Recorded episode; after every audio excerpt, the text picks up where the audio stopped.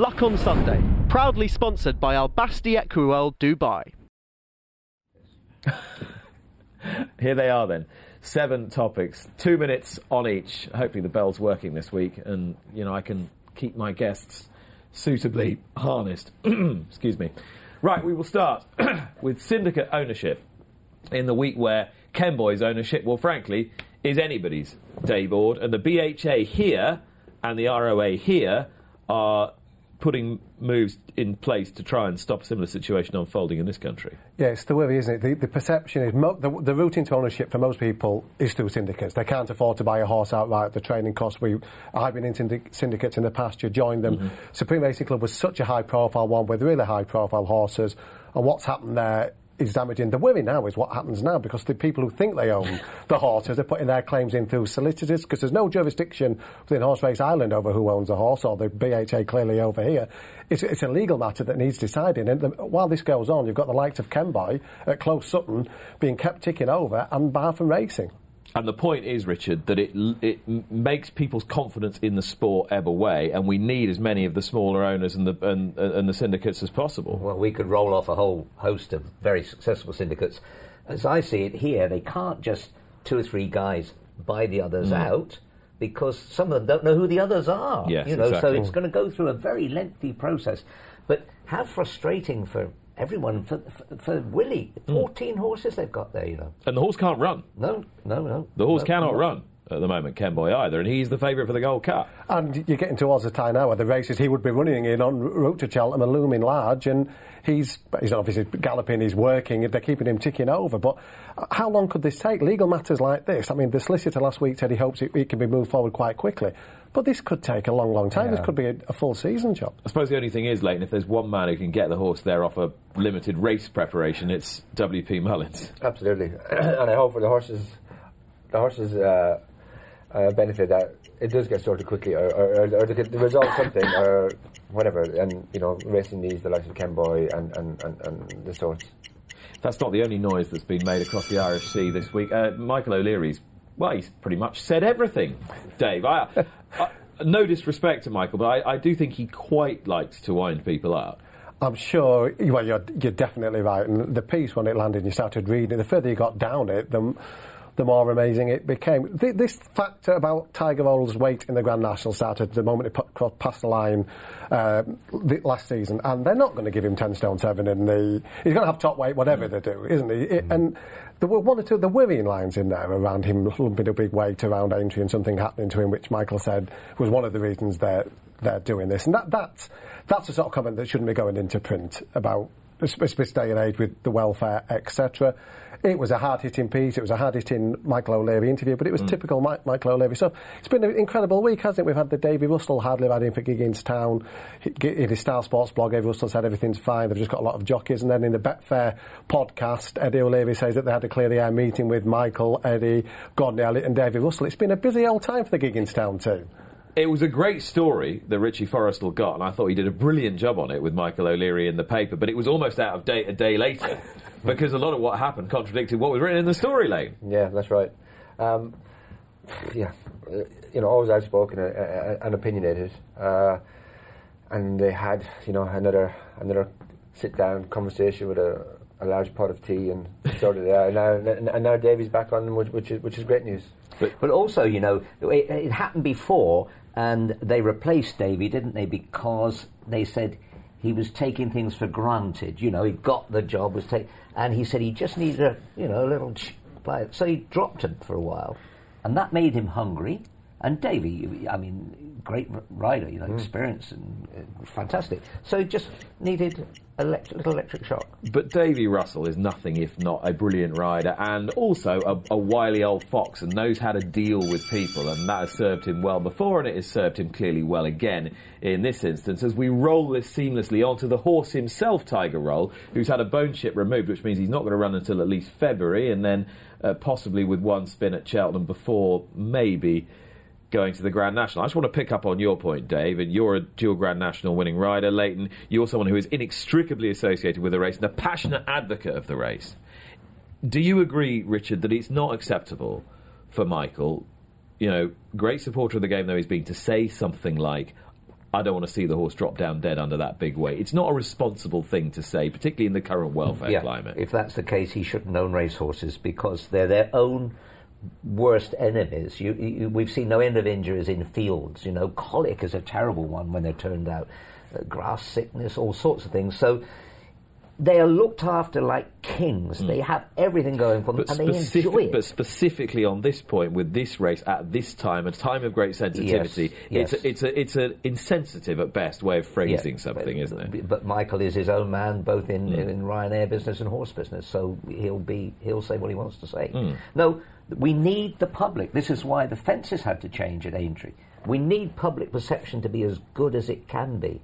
And whatever you do, you'll never eradicate everything. Look at Mill Reef, the Derby winner in 1971, broke his leg going up one of the best gallops in England at Kingsclere.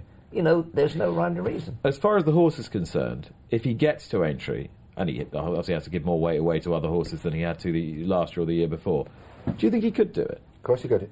He's made it look easy the last couple of years. Yeah, he really has. Very unfortunate, you know, this has happened now. You know, I'm sure they had the whole season laid out prep-wise. Now they have to rethink all that, but he's in good hands, and you know they'll do everything, you know for the horse, you know, to get him there in tip-top condition. And there's no reason why he can't.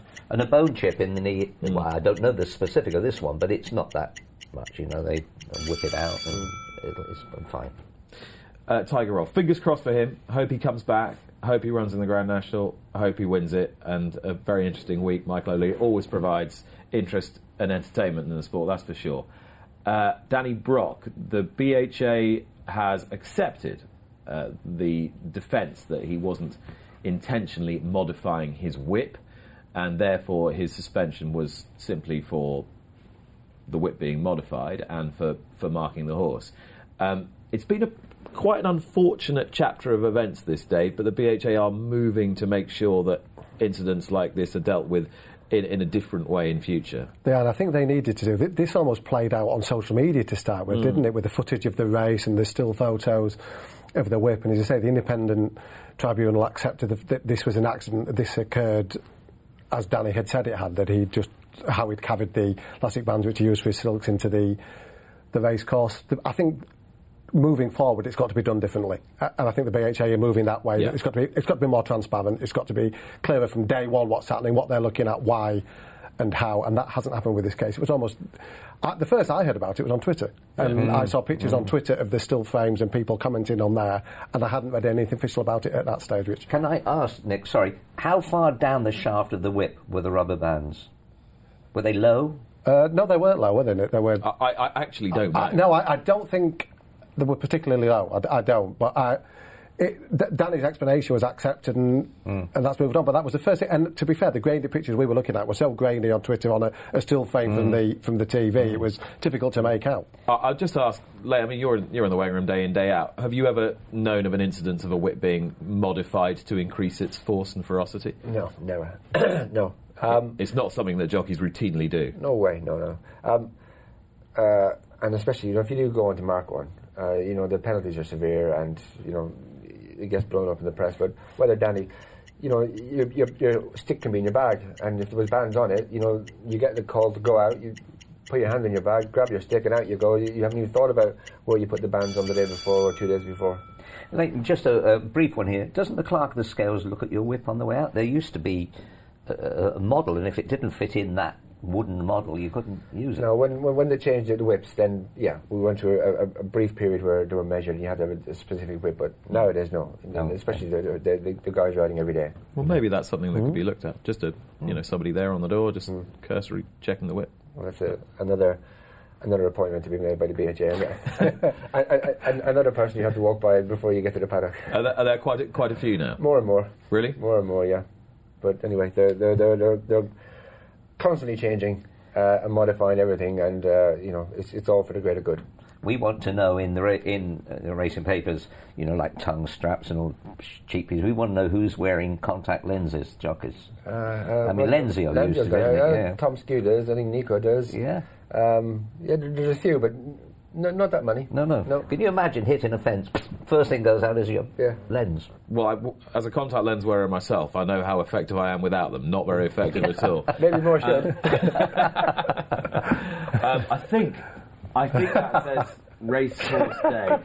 This is a call prompted by Richard Phillips and others for a National Racehorse Day to celebrate these great horses and this great sport. What's not to like about that? Absolutely nothing. It makes perfect sense, doesn't it? And to open the doors to the public, this is the life of a racehorse. This is what happens to them at home, on the gallops, how they're treated, they're celebrated, from the staff, owners, everything. It makes perfect sense. Open the door, because we're seen as an exclusive sport, aren't we? That you very rarely get the chance, if you're not actively involved, to go behind the scenes at a stable, see the horses, and the word welfare is popping up every 30 seconds, even on this. But that ability to open the door, show the public, let's celebrate the sport, celebrate for the love of horses within it. There's nothing not to like. Yeah, it'd take a bit of organisation, something a little different. An extension, in a way, of the Lambourne Open Day, Newmarket Open Day recently, and Moulton. People do have more access now, and with all the clubs that you could be in, there are specific racing days. But yeah, get everyone together. There are ways of bringing the public closer to the horses, aren't there, Lane? And this seems like a good one. Very, very good idea. And anything to promote the racehorse and the sport, should be celebrated. Everybody will get together and make sure it happens and it's a success. And is your fan club still going? No. It's been disbanded? No. I've still got a pen for your retirement day. Oh, okay. Does it work? No, I haven't used it. It's gone. It'll be on Antiques Roadshow one day. Oh, dear. So when you tried to retire the first time, did they retire the fan club with you? No, not really. I think it might be something similar to the Kemboy syndicate. I think it just got too big. It got out of control. Yeah, for poor John Fairbrother in Worthing. But no, I think he does something online now, but he used to print a magazine once a month or something. But it was full of rides, it was full of dirty jokes and pictures and all. So it was great fun, but no, it's not going anymore. No. Bring it back, I say. Bring back the Leighton Aspel fan club. Where are you? Handicaps. This was a bugbear of mine, but I'll let you all take it up. Top-rated horse in the Bet Victor Gold Cup yesterday, rated 152. It's a long. It seemed that the days of Half Free, Bradbury Star, dare I say it, Cypher Malta, and even Lady Cricket, Exotic Dancer seem a fair way ago. And in 2 weeks' time, the Ladbrokes Trophy, loss in translation, goes to the Betfair Chase. The good horses just aren't running in the handicaps. No, they're not. You think the Ladbrokes Trophy, its previous guys, Hennessy, you had your Denmans, didn't you? But they had some wonderful performances under big weights in the handicaps. And but even your Bobsworths and Tremolgans on top weight. On their way up through the ranks as well as the established stars. No, it's not. We were due to have St Calvados at the head of the weights in the Bet Victor Gold Cup. He was declared, at least, under that. He's just the sort of horse that you want to see running in them, isn't he? And and they may be right, but they're putting him in against Deffy de Surrey and Politolog, two higher-rated horses off level weights this afternoon. Yeah, I think they were more concerned about the trip in the ground, so that's why they didn't want to go over that distance yesterday on heavy ground with top weight, so they chose for the shorter distance today. But even Many Clouds, when he won the then Hennessy, he had a fair weight on his back, didn't he? And a big weight when he won the Grand National. Yeah, he did. But then I suppose now with all these Grade Ones, coming up so close together, and then you got the £1 million bonus and things like that. It's very attractive, to take these highly rated horses out of these handicaps and go for these races. So are there too many opportunities? Yes, I've not heard a bell this time. It was going mad last week. No, it's going. I think it's just, it's not the ears as well, is it? The ears and the eyes. Yeah, everything's gone, don't worry. But Nick, I have something to say. Yeah. We'll never see another Arkle because people won't do with their horses what Arkle did, running in the Hennessy off 12-7, giving 2 stone to Stallbridge Colonist. You don't see that happening so much. Do you think people are more frightened of getting horses beaten nowadays than they were? No, like Hen Knight was brilliant how she monitored Best Mate. Ding, ding. There's the bell. It's a little one. We can make it louder for you. This is the Goodwood fighting. People have been given custodial sentences and they've received lifetime bans for the really horrific fight at Goodwood, summer before last, and we've just got to live in hope that the fighting on racecourses comes down next summer, because it's got to a ridiculous level. It has, and that Goodwood was the worst example. There were a number of examples, weren't they, over the summer of this occurring. The danger was that a day at the races we just seemed to go running alongside. I think days at Test match cricket the same with drinking, that people drink to excess on a day out at the... or certain people on a day out at the races. And the Goodwood example was horrific. The good news with that was how quickly the authorities acted, the police. It was a full, thorough investigation. The custodial sentence, you'd hope, would act as a deterrent moving forward. But it might be the security needs beefing up. Police presence might need beefing up at racecourse as well. It's, the big summer crowds and the big days like that, it has become an issue over the years. I mean, hopefully it did die down a bit towards the middle and towards the end of last season, and hopefully the Goodwood penalties handed out, the sentences will act as a significant deterrent, as it needs to. Yeah, it is. But it's everywhere. You look at the day after the Melbourne Cup, all the photographs of people, not specifically knocking bells out of each other, but they're all on the floor, no shoes, glasses around head. Drink is the thing. But how do you limit drink? And it's a long time being there. If you get there early, have a lunch, and, long time. I don't know. We're never in the right place to see that, are we, Lane? Where else? No. You'd be wading in, wouldn't you? It's not like the old days. The old way, and there was lots of drinking in them days, but not anymore. No. When you started, was there a bit more booze in the weighing room? No, never. No, never, ever, ever. Now we were tested regularly too, but no way. No, it's too professional nowadays. I have a great story on that line, and they're both sadly no longer with us, so can't be sued. Biddlecombe and Josh Gifford up at Haydock Park one day, and in between each race, Biddlecombe would get out of his bag this bottle of red stuff with bits floating in it. You see. Josh said, give me one. So anyway, it's gone through the day.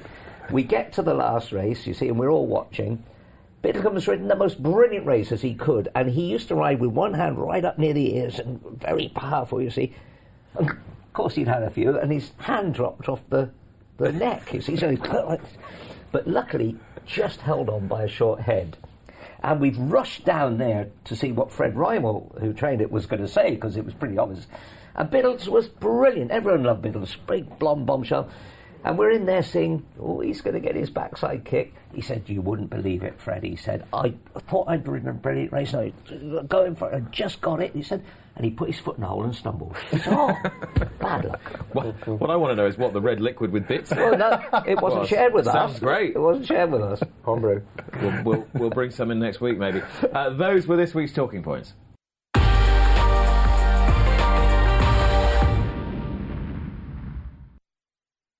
Luck on Sunday, proudly sponsored by Al Basti Equiworld Dubai.